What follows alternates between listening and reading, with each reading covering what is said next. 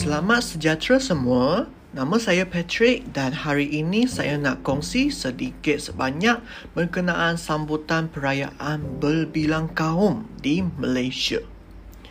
Baik, Malaysia merupakan sebuah negara yang mengandungi pelbagai kaum dan etnik. Di tanah yang indah ini, penduduk yang berbilang kaum dan etnik berkumpul untuk membentuk sebuah masyarakat dan adat istiadat yang unik.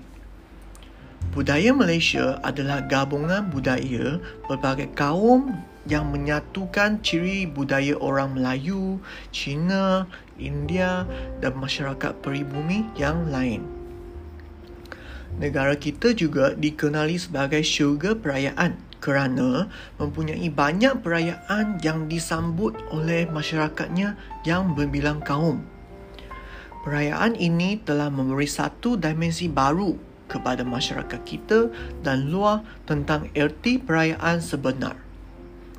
Kepelbagaian perayaan di negara ini turut membuka banyak kebaikan kepada negara dan masyarakat yang mendiami negara tercinta ini. Baik, Perayaan pertama adalah perayaan masyarakat Islam. Bagi umat Islam, terdapat dua perayaan utama yang diraikan, iaitu Hari Raya Puasa dan Hari Raya Haji.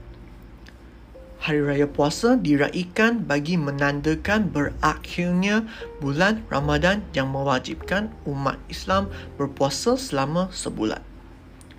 Hari Raya Haji pula disambut pada hari ke-10 bulan Dhul Hijjah iaitu bulan Islam ketika umat Islam yang mengejarkan haji di Mekah berada di peringkat akhir ibadah mereka. Bersempena dengan perayaan ini, umat Islam yang berkemampuan digalakkan untuk melakukan ibadah korban dan disebabkan itu juga perayaan ini turut dikenali sebagai Hari Raya Korban.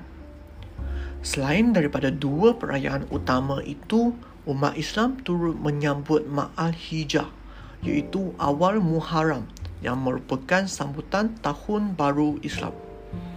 Maulidur Rasul bagi memperingati kelahiran Nabi Muhammad SAW dan Nuzul Quran bagi memperingati hari turunnya Al-Quran dalam kalangan umat Islam. Baik, seterusnya bagi perayaan masyarakat Cina. Masyarakat Malaysia yang berketurunan Cina akan merayakan Tahun Baru Cina pada hari pertama dalam kalender Cina iaitu pada bulan Januari atau Februari setiap tahun.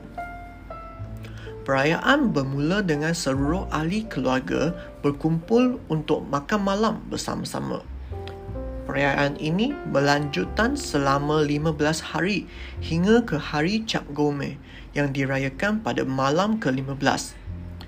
Pemberitahu pemberian bungkusan angpau merupakan tradisi yang memeriahkan suasana Tahun Baru Cina khususnya bagi golongan kanak-kanak.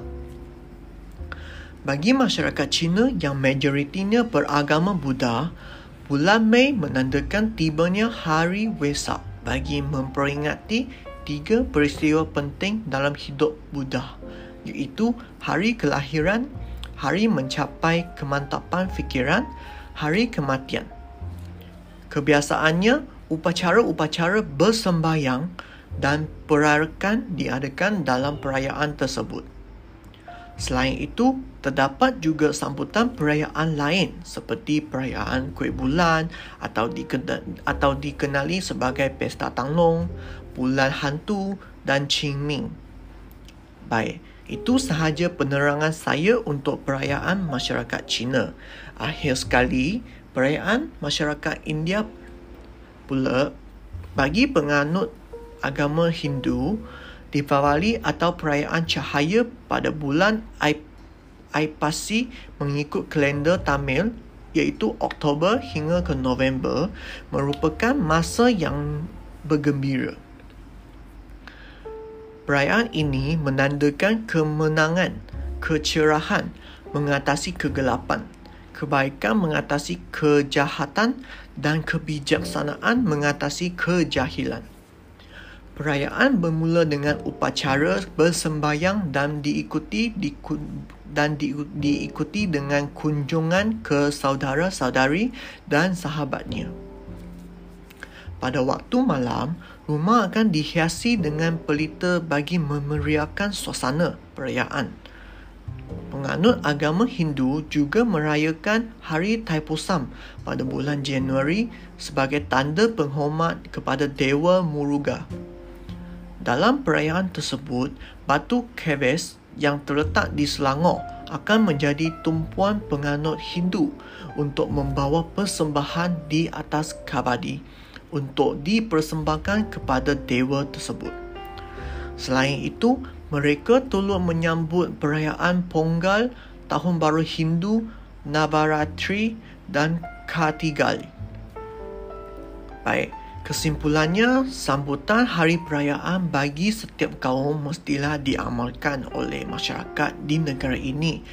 Pada masa yang sama, sambutan ini hendaklah dijadikan satu perayaan kebangsaan yang dinikmati bersama-sama supaya generasi muda akan mendapat banyak manfaat daripada sambutan sebegini.